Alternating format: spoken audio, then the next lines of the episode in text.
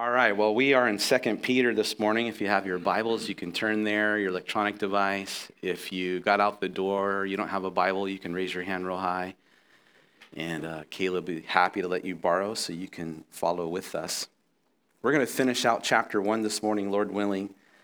Um, also, for the next three weeks, uh, I am not going to be here. And uh, in one sense, I apologize for missing out, um, ditching you guys again. I know some of you guys know that in the front of the summer, uh, with my daughter graduating, we had left and did some family trips and travels, and um, grateful for our season away. Uh, actually, Becca, today's her last full day, and so um, Christy and Becca get on a plane tomorrow, and she starts her next chapter of adulting life and uh, you know pursuing her nursing career and all that God has for her. Uh, but my oldest son, Noah, is getting married. I think some of you guys know that. So he's getting married in about less than two weeks. And so Ben and I will get on a plane on Wednesday. And so that's my son, Noah, and his fiance and his lovely mom. Um, and so next Saturday is the wedding. You can pray for me. I, I have the honor of officiating their wedding. Um, and so we're going to be gone for a little bit. Uh, but listen, I hooked you guys up with two, I promise, with two amazing men of God. Uh, I'm, I'm bummed to uh, miss hearing them in person. We'll watch online. Uh, but for next Sunday and the, uh, the next two Sundays, uh, Chaplain Rob Johnson is going to be our guest speaker.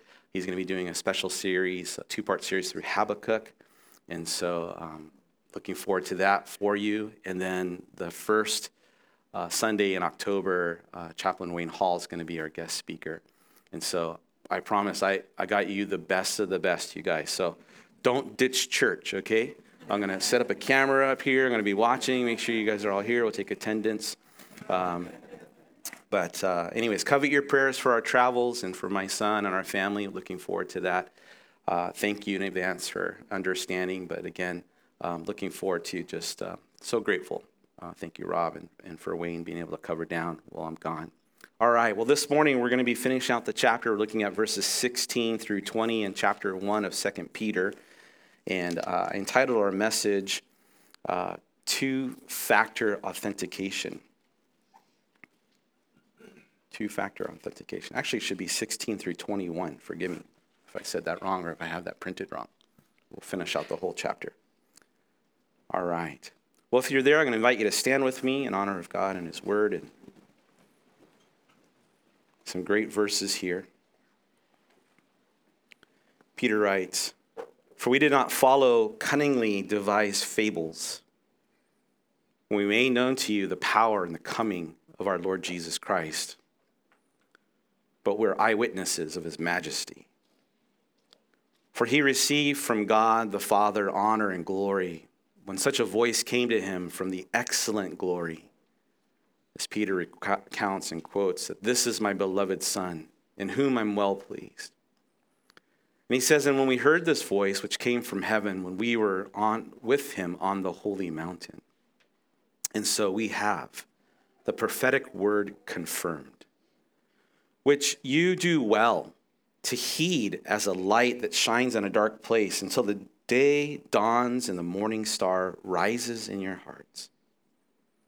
And then he says, and knowing this first, that no prophecy of Scripture is of any private interpretation. For prophecy never came by the will of man, but holy men of God spoke as they were moved by the Holy Spirit. All right, there, there's a lot of great stuff going on in that section of verses. Uh, why don't you take a moment? You can greet your neighbor, introduce yourself to somebody new, and then have a seat, and we'll unpack these verses together. It seems more and more these days with technology and uh, apps and emails, uh, there, there, there are safety protocols that require you to ensure that you are the authorized user, right, to access your accounts and your emails and your apps and everything else. And so they, they have this thing they call the, the two factor authentication, where it's not just your password, but now you got to do something else to establish the fact that that's who you are. And, I, and to be honest with you, I'm not a fan. I'm not a fan of those things because I can barely remember my passwords. Uh, just the first step, you know, one factor authentication I have trouble with. Um, I, I, basically just use the same password for almost everything, and, and the staff knows that. And I think if they ever wanted to do something nefarious, they could. Um, but uh, you know, my, my mindset is like, I really have nothing to hide. Like, it, it's fine. Like, you want to log in and look at the things that I look at, go for it. You're going to be bored, you know. Um, um, it's a lot of food and, you know, uh, cookies. uh, and I'm not really, I'm not really too worried about anybody hacking my bank account because I feel like if someone was clever enough and had the acumen to hack my bank account and they saw how much was in there, I think they would want to put money in, right? They would be like, let's help this guy out, you know, and so, um, yeah. So supposedly, two-factor authentication is a, is a secure way to help prevent fraud. And, and I thought about that in, in terms of what Peter is writing here, because uh, he, he has his heart's desire for his reader, for you and me, as we're going to see as we get into chapter 2. He, he wants to help prevent us from spiritual fraud. Uh, he's going to lay out the cautions and dangers in great detail of false teachers and a false gospel and just being deceptive and, and all of these things. And, and we've already seen that, that what's important to Peter as he's writing this letter, and, and, and it's pro- probably his last letter. You know, we've talked before, this is maybe his swan song, so to speak. And that is that he wants to ensure that the gospel of Jesus Christ, the good news and the power of the gospel, that it goes forth undistorted and unforgotten.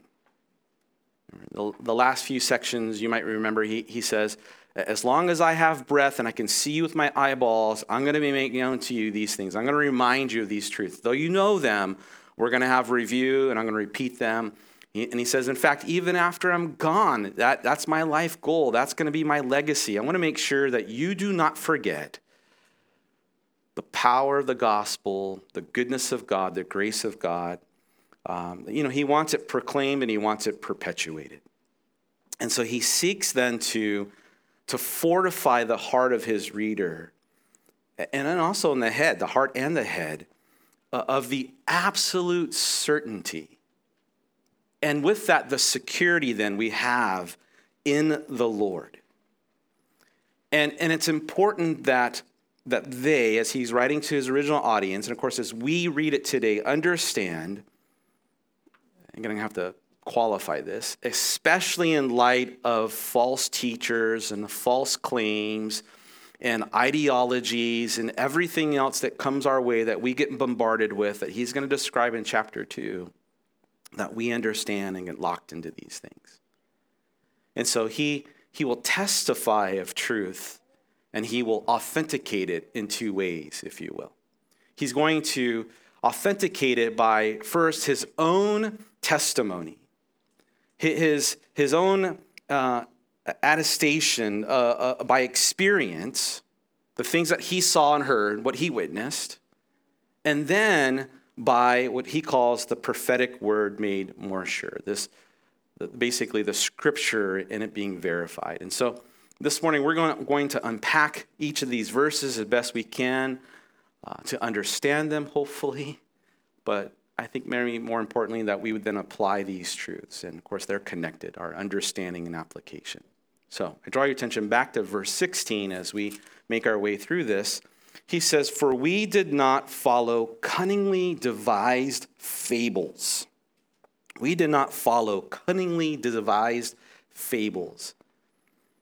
Peter feels it's important to underscore the fact that the foundation of our faith it is not built on fairy tales or mythology or fables. And, this fact is going to stand in stark contrast to the deceptive, to the destructive heresies that he's going to describe that lure people by appealing to the, to the lusts of their flesh power and money and position and fleshly desires. That, that all of that which produces a, a false faith and a counterfeit Christianity, it's going to be in, contrast to that. The, the statement also refutes the, the very um, heretical claims that Jesus, his life, his birth, his miracles, his death, his resurrection, this heretical claim that that was just a made up story, that that didn't really happen. But that was just some story that the disciples made up and they were perpetuating and they were trying to, you know, get this following. I mean, as soon as Jesus rose from the dead, there was uh, that day launched a campaign by the devil himself of evil to try to twist the truth and cancel the message of the cross and the resurrection. And, gang, uh, you know, it's, it's a lie from hell that still prevails today. There are still voices around us today that try to claim that Christianity is just a man made religion. Well, it's just an, amalgam, uh, you know, an amalgamation. Is that the right word? It's a collection um, uh, of you know, Eastern religions and Eastern myths and the, these old world religions that are kind of put together. And, and I'll just say this plainly. I think in, in a world in which we live as the original audience lived, in, in which our faith is vilified. Um, and the Bible is uh, attacked, it's undermined, it's, it attempts to be discredited. It is vital that we are convinced and that we are secure in the scriptures.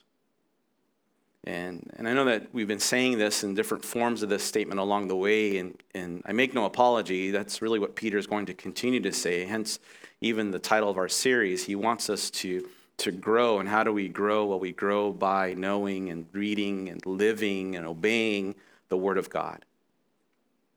That we would grow in the grace and the knowledge of our Lord. And that comes primarily through the Word.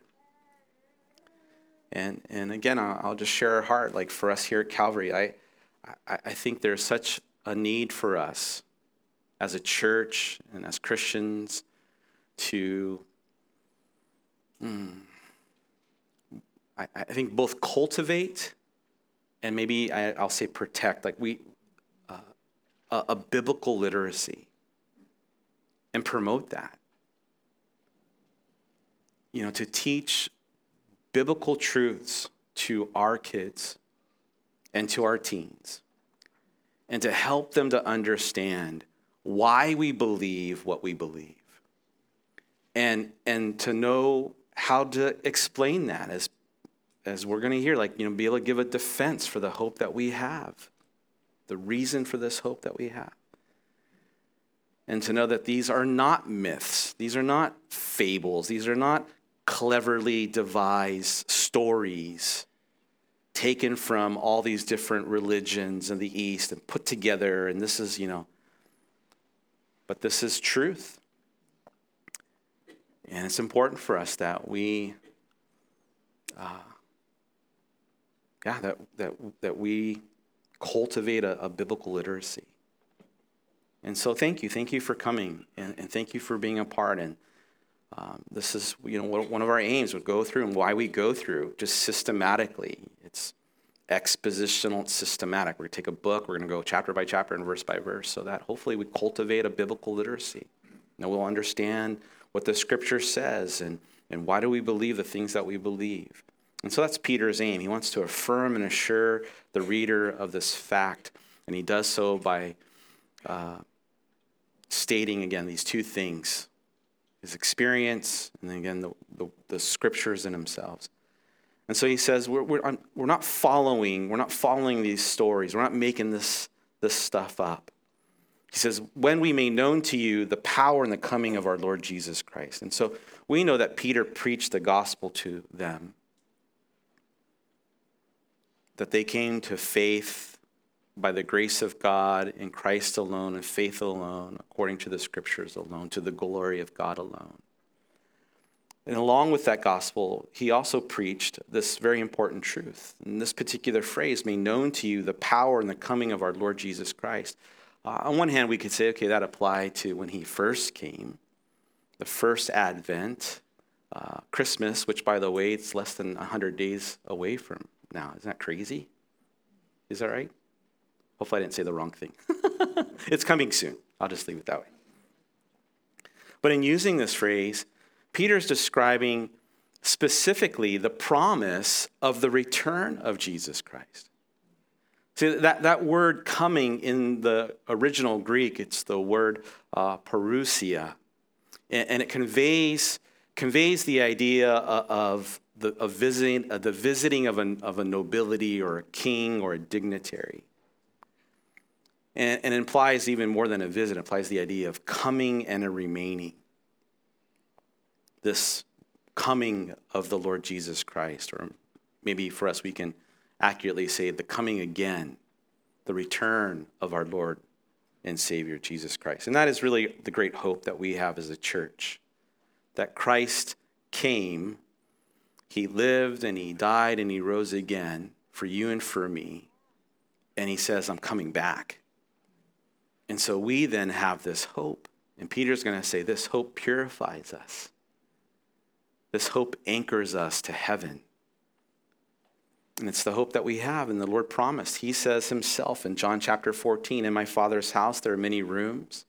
If it were not so, I would have told you. I go to prepare a place for you.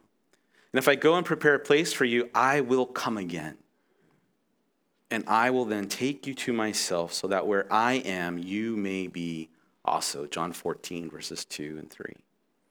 And so this is the, the the parousia, the return of Christ, the coming again of Jesus Christ. And so Peter is writing to this and say, listen, uh, these weren't fairy tales. This wasn't uh, some man-made story that we, you know, concocted when we made known to you the power and the coming, the promise of that of Jesus Christ. And so, what, what do we take away from this? Again, we, the idea is that we, we have to anchor our faith, or we, our faith can be anchored on the fact and I would add, and then we live according to that fact that Jesus Christ is coming back for us. And, and, that, and Peter will get into the, the details of that in chapter 3. And I, and I love. Uh, I love chapter three in the way that he orients us, because he orients us forward and upward. Right? He's going to say, uh, you know, my paraphrase, it's all going to burn, baby. Don't get attached too much to earthly things, because it's going to go up in a, a giant divine bonfire. And if that's the case, if that's what's going to happen, then how should you and I live then? And he's going to say, and when we look forward to these things, we're oriented in that way. That's the Christian orientation forward and upward. And again, it's, it's a good uh, consideration, it's a good provoking, if I can call it that causes us to pause and make evaluation of where our life is, our pursuits, our priorities, what are we investing in. We talked about that last week. And we anchor our faith and live according to the truth that, that Christ is coming again in power. You know, we'll talk more about this in coming weeks. And so Peter asserts the truth of the return of Christ, and that should be a catalyst for us to get right and live right. And then he adds, well, but we were witnesses of his majesty. We didn't follow these cunningly devised fables when we made known to you the power and the coming of our Lord Jesus Christ, but were eyewitnesses of his majesty. Uh, the apostle Peter, the disciple Peter, he saw Jesus with his own eyeballs. He hung out with him, he ate with him, he talked with him, he traveled with him. And, I think, you know, Peter, who's writing this letter, even though he introduces himself in each of his letters, and, and you know, in this one, it's Simon Peter, a bondservant and apostle of Christ. I don't think Peter really needed much of an introduction. I don't think in the early church in those days, they're like, Peter, Who, who's Peter? I don't think he needed to wear a name tag and be like, well, hey, I'm Pete. Sometimes they call me Rocky. You know, I walked on water with Jesus. Yeah, I'm that guy. Right? They, they knew exactly who he was. And so, what is he testifying to? I mean, certainly he could testify to the fact that he walked and talked and ate and, you know, walked on water with Jesus. Um, he was an eyewitness to those things, to the many things that Jesus did and said, the miracles. He got to participate in those things. He had a special invitation to a, a number of things that happened. Very special. Um, but I, I suggest to you, he's talking about something very specific here. He's alluding to a very particular time that uh, marked uh, you know, in his heart um, that he was there. Now, this is his first factor of authentication. You know, eyewitness testimony is powerful. You can say, I was there and I saw it. I mean, even today in courts of law, it, you know, if someone can have a witness to what your claim is, you're an eyewitness to an incident, an accident, uh, something that happened, you can uh, corroborate the account. Well, that, even today in the court of law, that gives a lot of weight to the testimony. Now, if there's just one witness, then sometimes you can try to discredit that witness. And so it's, it's one thing for one person to make a claim I saw this with my own eyes, and I promise and I swear, and I was there and I heard it and I saw it. Uh, so there, it's one thing for one person, but if you have multiple people making the same claim, well, then that adds just this exponential strength to that claim. And that's really what the Gospels are. In fact, uh, I, I think it's interesting that Peter, you note with me, there's a pronoun change from verses 12 through 15, he says, uh, For this reason, I won't be negligent. And uh, I think it's right. As long as I'm in, I'm in this tent, that I'm going to put off this tent, and I'm going to, I will be careful. And then when you get to verses 16 through the rest of uh, this chapter, the pronoun changes to we. And so it, it's Peter He's an eyewitness, but it's not just Peter. There were others too. And, and if we're talking about the fact that Jesus lived and died and, and his resurrection, Paul writes to the Corinthians, and he talks about the resurrection in first, uh, chapter 15, verse 6. He says, In fact, after that, after Jesus rose again, it wasn't just the disciples who saw him, more than 500 people saw him with their own eyeballs. And he says, and many of them are still alive today, so you can go and ask them. Go have coffee. Go get a falafel and go talk with them about it. He says some of them have passed away. And so Peter wasn't the only one. There were other disciples. There were other people. There are, uh, you know, more than hundreds who saw and heard Jesus. But again, I don't think Peter is making a general argument uh, of the three and a half years that he saw and heard and walked and talked with Jesus, but that he has a very specific occasion in mind. And it wasn't just him. Um, the synoptic gospels, so Matthew, Mark, and Luke, record for us this event, what Peter is referring to. And it's often just called the Mount of Transfiguration. It's when Jesus took Peter and James and John and he took them up into this high mountain. And the mountain's not named, by the way, in any of the Gospels. A lot of people believe it's Mount um, Hermon, Hermon, Hermon, up in the north, um, which, by the way, um, I was talking to Jonathan about this morning uh, going to Israel, and so that trip, May 17th through the 27th, uh, we will go um, to the area of Dan, Caesarea uh, Philippi, and we'll get eyeballs on Mount Hermon. Um, we'll go to the top where we can even see Syria. And we usually ask the tour guide to turn around we just throw rocks and try to, there's a big landmine there. Anyways, um, but it's from Mount Hermon where, you know, the headwaters of the Jordan flow. It's beautiful. Drink the water. It's amazing. Um, but so many people believe that that's where Jesus would take the disciples up into that high mountain. But it's not so much the place as to what happened in that place. And what happened in that place is where this is what Peter's referring to. Right? At, at the summit, they had this sneak preview of coming attractions of their Savior. And Peter recounts that in these next two verses when he says, And we were there, we were eyewitnesses. Well, what, what were you eyewitnesses of? In verse 17, he says, For he received, speaking of Jesus, he received from God the Father honor and glory when such a voice came to him from the excellent glory the voice that boomed from heaven that declared, This is my beloved Son in whom I'm well pleased. God the Father would declare that. We have record of three times the beginning of his ministry, here um, on the Mount of Transfiguration, and towards the end of his ministry when Jesus walked in the earth. And he says, And we heard this voice. Again, notice the, it's we, it's not just him. There's others that can corroborate his account, but he is the one bringing it forth. This voice that we heard from heaven when we were with him on the holy mountain. And so Peter talks uh, about this literal mountaintop experience that he had with Jesus. And Luke chapter 9, verses 28 through 43 is one of the accounts that you can read that. But the guys were there. And I find it a little uh, funny, you know, they, they end up falling asleep. It seems uh, in, in, many occasions where it's kind of important for the Lord, they, they end up taking a nap.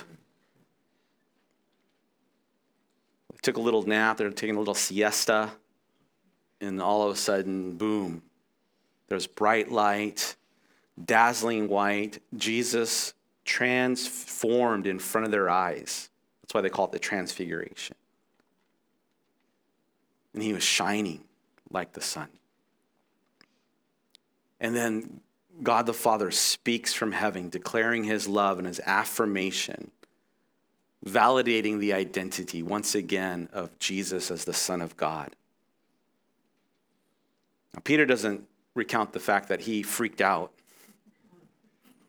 He was so in awe and shock. He's like, Let, let's just camp right here, right?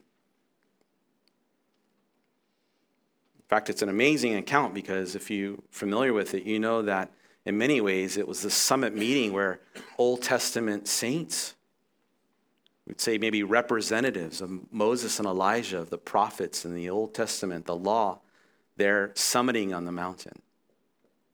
A preview of coming attractions. And so Peter basically saying, We were there. We had front row seats to this exclusive preview showing. We saw Jesus in his glory and his majesty. We heard the Father speak. And he testifies, I promise it's all true. Me and the boys were there and we saw it. In many ways, we'd say this is a, you know, a, a biblical, it's Peter's reel before Instagram. The experience was incredible to him. And so he relays that, and, and he lays that out just to say, listen, these things that I'm bringing to you, I can testify they're true. They're absolutely true. I'm a partaker of that. I'm a witness of that. I saw this with my own eyes. I, I've experienced these things. And so I'm adding to my, uh, you know, uh, authentication of this message that I believe this and I'm living this. It's important to me.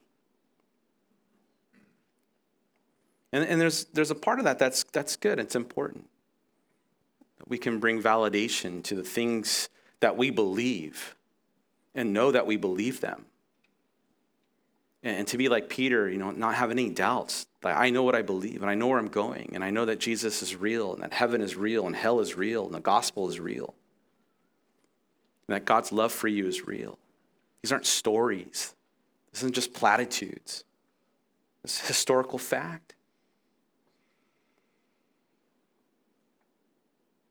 You know, there, there's a part where experience um, is important and to know this.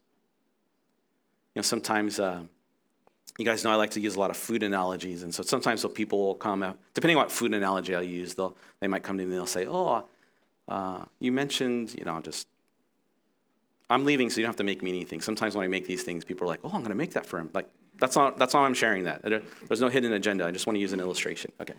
Um, might say, oh, like I had the best, you know, snickerdoodles or whatever, because that's that is my favorite cookie. So I get back on October 2nd. Anyway, um, uh, then someone's like, someone will come and say, oh, I, I make I make really good snickerdoodles, or they'll say, my my wife or my spouse makes really good snickerdoodles. And my, my line back usually when someone makes a, a claim to me, they, I'll say, those are just words to me. those are just words to me. Let me be the judge of such statements. Right? I want to experience that for myself. Right? That's what Peter's saying. It's like, I, I, I've experienced this for myself. It's just not a claim, it's just not something that was told. I, I live this and I believe this. And so he brings the weight of his own personal experience to the table to encourage them, to let them know where he stands. But then notice with me as we continue to read he says in verse 19, and so we have a prophetic word confirmed. Or your translation might say a more sure word or a more sure prophetic word, which you would do well to heed as a light that shines in a dark place until the day dawns and the morning star rises in your hearts. Now, uh, that verse can be a little enigmatic, right? It's li- it can be a little difficult to kind of pull apart and understand. First of all, we have to understand just some of the terms he's using. So the phrase prophetic word, I want to suggest to you, refers not just to prophecies as we often understand them in terms of the major and minor prophets that we read in the Old Testament, but I would suggest to you that it refers to the entire Old Testament scriptures. Of course, if you want to argue, you know, all of the Old Testament was written by prophets in the truest sense, in that God spoke to them, revealed truth to them, and then they, inspired by God, then penned out and spoke out these things that God revealed to them of the coming Messiah. All of the Old Testament really is a giant story book that points us, and when I say story, I don't mean fake story, right? True story that points us to Jesus. All of it. And so the phrasing prophetic word I want to submit to you means all of the scripture. want to be real specific, we can just say all of the Old Testament, because at this time, right, they didn't have, if you will, the New Testament still being written. In Luke chapter 24 and 27, we're told in Jesus, beginning with Moses and all of the prophets, says he explained to them the things concerning himself in all of the scriptures. Which, remember, I, I, man, I wish Luke would have given us some, some of that. An incredible Bible study that Jesus had with the two guys on the road to Emmaus. Like, can you give us a little bit, Luke? Like, man, all of the scripture? And so when we come to this, we can interpret, I think, in two ways or ways to take this verse. One is that Peter, Peter is saying that his experience provides then a greater confidence in the message of the Old Testament scripture. He's saying, okay, my, my experience added to that, then it, we can have greater, it helps to validate the Old Testament. We can look at it in that way. And, okay, that, in one sense, that can be. Right? When we read the New Testament, it, in a sense, validates the Old Testament. All the Old Testament prophecies and promises are revealed and they are um, confirmed in many ways by the New Testament. And so that's one way to look at it. Uh, another way to look at it is to say that on top of, or even greater than Peter's experience, that we have something even better, we have something even more sure, and that is the prophetic word that has been provided for us. And, and in my humble opinion today, I think the language and the context supports the second way better. That the way that the Greek reads supports the idea that Peter is saying, I've had my experience and it's true, it's reliable, I testify to the truth of it, but Scripture ranks higher than my experience. I think practically we know that. I mean, experiences, we have them, but they'll fade over time in the sense of our remembering them our recalling them. Yet the Word of God, the Bible says, it remains forever. Our experiences, in many ways, are subjective. It's how we feel in that moment. We don't have everything, we don't have all the parts and pieces, but the Word of God is objective, it remains true. Experiences can be interpreted in different ways by people different seasons, yet the Word of God delivers one very clear message and, and I think that's important for us to understand. Certainly, Peter had his experience, and he would say, he could say, I promise, I swear to this, this is true, this happened with me, I saw it, I was there, I heard it. And he gives testimony to that. But you know, experiences today seems, by my observation, they're, they're often elevated, and sometimes even elevated above Scripture. And, and I think we're just, we live in, in, in, in a world today that's very experience oriented, it's very experience driven. I mean, even sometimes within churches, uh, some of the language will be the worship experience or the experience that we have when we come. And, and so uh, we, we have to be mindful of that. And I think f- for many people, and I would add even including Christians, sometimes they will determine truth by experience alone. And, and, that, and that can be a dangerous thing. Right? Experience is important. And I don't, I don't want to say that we don't have any experience. Obviously, Peter had one, and we, we have them. Right? We, we you know, feel and we see and we have our senses, and God's given us those things. And, and so, certainly, we have that, and we talked about that. It's important. It's our testimony, things that God has done, things that God has said, but they have a proper place in our life as well. And so, uh, even as Peter shares the, the glory and the splendor of his experience, the wow factor of it, that we would say, okay, his testimony is true, it's reliable. And yet, Peter would say, yes, but our experiences should be held in submission to Scripture. There's a place in which our experience sits in regards to its authority on truth. And, gang, I think that's important for us because we talked before. So I'm going to review a little bit. Because there are times when we read the Word of God, and the Word of God is true. The Word of God doesn't change. And God has given us these very precious promises. And yet, there can be at times when we experience something that seems contrary to what we read in that moment. If God is good and his thoughts towards you are continually good, that God wants to give you a future and a hope, then why did this terrible thing happen to me?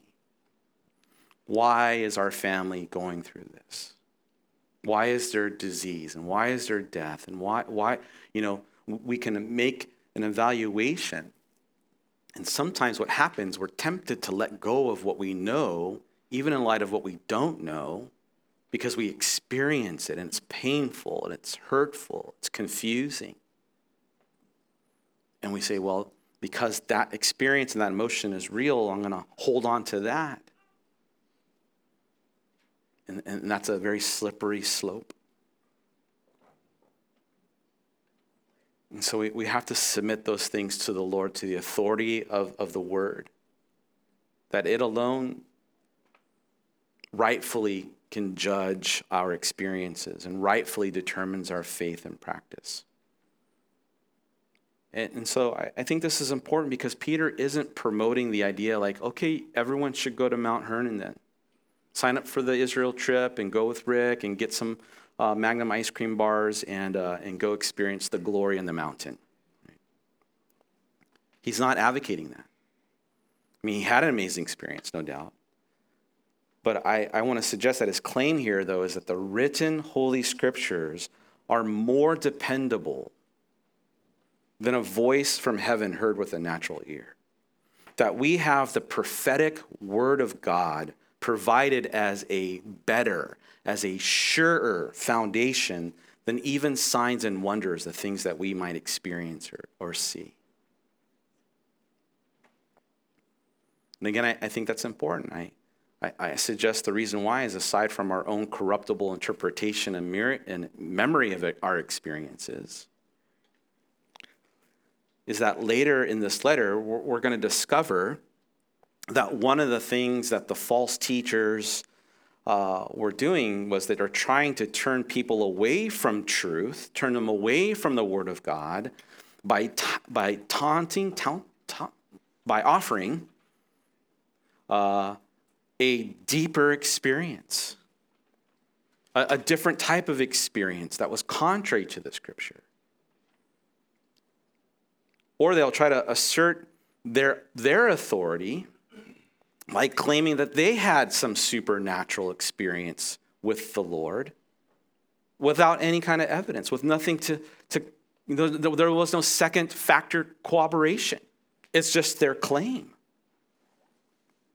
And again, you think about today how often cult leaders and false, uh, you know, faiths, uh, apostate preachers, how they often will trick and dupe people. They make this erroneous claim. They claim they had a supernatural vision, that God came and spoke to them directly. And there's no second factor authentication. They just claim it. They just make a claim that God chose me um, solely, came to me in a dream, and told me where I can, you know, go and make this another testament. And go follow this thing and, and gave me this special revelation. And, and that, you know, that happens. We live in a world that's like that. And there's whole religions that are following someone who made a claim.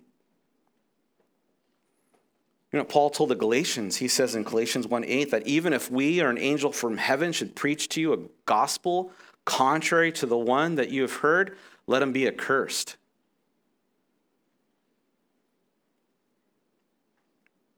In fact, there's going to come a time when, in the last days, false prophets will come. And they will come with signs and wonders. They will wow people with miraculous and supernatural things. And people will get hooked by that into the experiential, wanting to see, wanting to experience these things and be wooed by the, the, the emotions. Then heads and hearts will follow, and, and people get drawn away from the truth. And so, church family, I, I want to say this in love to us do not chase signs and wonders. Do not get lured into the type of hype of experiential and emotion based form of Christianity, of spirituality that has little of God's word, if any, and a lot of exciting of the senses. So Peter says, I had this experience. I can testify that it's true. I was there and I heard it. But we have this word that's more sure. And then he says, and you'll do well to heed as a light that shines in a dark place. And so, what, what, what will we do well for us if we heed the scriptures? Certainly, in context, the idea of the Old Testament that shines a light on the truth that Jesus was the Messiah. But I think for us in totality, it's all of the scripture today that we need to keep to the word of God. The psalmist declared in Psalm 119, 105 that thy word is a lamp unto my feet and a light unto my path. Right? It's the word of God that illuminates the darkness, that allows us to see. At this dark place that we that he's referring to, I, I think it's just the world that we live in. And the imagery of that phrase to heed as a light, heed as a light, it's a nautical term. It's the idea of keeping your ship safe by heading in the right direction and be able to see where you're going. It's the idea that the God's word is like a lighthouse that will shine the light on dangers in your path so you don't crash and sink. That's the idea of that whole phrase, heeding this light. He says, until the day dawns and the morning star rises in your heart. Until the day dawns. That, that speaks of a limit or an end.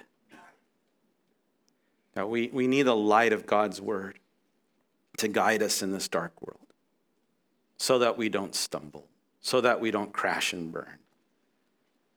But that will happen until it's outshined by the break of day and, and, the, and the morning star arises. And again, in context, in one sense, you can look at this as the idea of the, of the Old Testament pointing to Christ and the New Testament providing illumination of all that the Old Testament had told us. Those things that were hidden but now revealed. And so there's that element of it, but also I think in totality, the idea that points us to Christ. See, Jesus said in Revelation 22, verse 16, I, Jesus, sent my angel to testify to you these things for the churches. I am the root. I am the offspring of David, the bright and the morning star. And so the idea of, of the Lord, you know, in his, our understanding of him and our love of him and the reality of him, if you will, like growing more and more until the day that we see him face to face. The truth of the Bible continues to point us to the source of all truth, to Jesus Christ, until he returns in glory. And then we have the same experience that Peter has, that we'll see him with our own eyeballs too. That we will see the glorified Lord. John says, Beloved, now we are the children of God. And it has not appeared as yet what we shall be. But we know this that when he appears, when he comes, we shall be like him, because we shall see him just as he is. And everyone who has this hope fixed on Christ purifies himself just as he is pure. And so we have this prophetic word. Peter says we would do well to heed it because Christ is coming back. And then he adds, very important, 20 and 21, knowing this first, that no prophecy of scriptures of any private interpretation, for prophecy never came by the will of man, but holy men of God spoke as they were moved by the Holy Spirit. And so Peter now ascribes priority. Here's the important thing we got to understand no prophecy of scripture is any private interpretation. He sets forth a foundational principle for us. If you're still with me, I want to give you three key words I think we need to define real quick to make sure we understand this prophecy, private, and interpretation. When Peter uses the word prophecy here, he's not talking necessarily about the supernatural prediction of some you know, future event. Prophecy certainly can, can mean that, but it's not limited to that. Uh, in the original Greek, the word prophecy or propheteia, it literally means just to uh, forth tell, to bring forth something. And it has, it's not attached, there's no connotation of prediction. But I think today, when we often hear that word prophecy, we automatically just attach prediction to it. The foretelling of the future. I mean, it certainly includes that, but it's not that. The majority uh, of how this word is used in Scripture, it's the idea that we are forthtelling what God has declared. It is the authoritative declaration of what God has revealed. And so the basic definition of prophecy really is just the proclamation of the Word of God. And, and arguably, that's what we're doing now, right? This is a ministry of prophecy. We're bringing forth the Word of God, declaring what God has revealed in His Word. And so that's prophecy. The idea of private or one's own, it's the idea that definitely means, um, specifically means belonging to an, an individual. Like your name's on it. It's your tumbler, it's your cap, it's your toothbrush. It's not shared. Like your socks and your underwear are not community, right? Like they, they specifically belong to you. We can share the couch, we can share the TV, you can share the, the cooking pan, uh, you know, and, and, and all the stuff in the fridge, but, uh, but the fig Newtons with your name on it, that, that's yours. Do not eat them, Ben and Christy, right? It's important because, again, one of the characteristics of the false prophets and false teachers was they're going to speak their own thing. They're going to have their name, their label to it. I have this new thing, they would claim. God revealed this only to me. Now I have this insight, is their claim. That it's their own private encounter with Jesus, as they claim, or their own private encounter with an angel. And so Peter is saying, nope, that, that's not it. And then lastly, the word interpretation. And I, I, suggest to you this is where a lot of confusion comes from, this understanding this verse, because normally when we see that word like prophecy, we have a pre idea of definition. And when we hear the word interpret, we, all, we often think of like, oh, that's how to decipher. That's a, our, the you know, process of understanding a particular passage. And, and, that's appropriate. Certainly, that's what I'm doing now, right? I'm, I'm interpreting what the word interpret means to you. But in the context, Peter's not describing for us how the Bible or the scriptures are interpreted or deciphered, but rather how they originated, how they came to be. And the context of 20 and 21 supports that. Peter's point is this we should understand that absolutely no portion of Scripture came into existence based upon any prophet's own idea or their own individual thought. That's basically. Understand that this wasn't somebody's idea. It wasn't their own private origin. And again, that's a lot of claims are made by people are like, oh, the Bible's written by, they're just, it's just written by men. Mere men, sinful men, fallible men. They just made stuff up. And, and Peter is saying, nope. It was written by men. It was written by individuals who lived that God chose. And the authors sat down to write. But it wasn't their ideas, it wasn't their stories. That the Holy Spirit inspired them. And yes, through their personality, it's truth through personality, their perspective, their experiences, and yet God moved in them. God inspired them. They didn't write their own conclusion. It wasn't their own philosophy on what love is and what life is and what Jesus will be, right? It's just one continuous story of one message of God's love and sending a Savior for us. And so Peter just ends with the fact that the ultimate source of the scriptures, of the Holy Scriptures, is the Holy Spirit. It's not fabricated. God inspired people. Yes, God dictated to them. And then they spoke forth what God gave them. That's prophecy and they wrote it out as God gave it to them. That's scripture. And so we'll close here. Church family, we grow as the children of God, as the people of God, when the Spirit of God then teaches us through the Word of God. It's those dynamics. When we read the Word of God as the Spirit of God inspired these men, the Spirit of God then illuminates in our hearts as the people of God. And the Bible then is authoritative because it teaches that Jesus is the Lord. God's love is revealed and our hearts are ruled. Amen? Father, we thank you so much for your word, for your truth, for these life lessons that you provide. And God, I pray that we'd heed to these things, that we'd understand these things, that we would give importance to this, that we don't need to go climb a mountain that we don't need to travel some uh, thousands of miles away to, to try to experience and see you and have some kind of, you know, um, supernatural experience. God, you speak. You speak to us today. And people are looking for parting clouds and bright lights and to be wowed uh, and moved.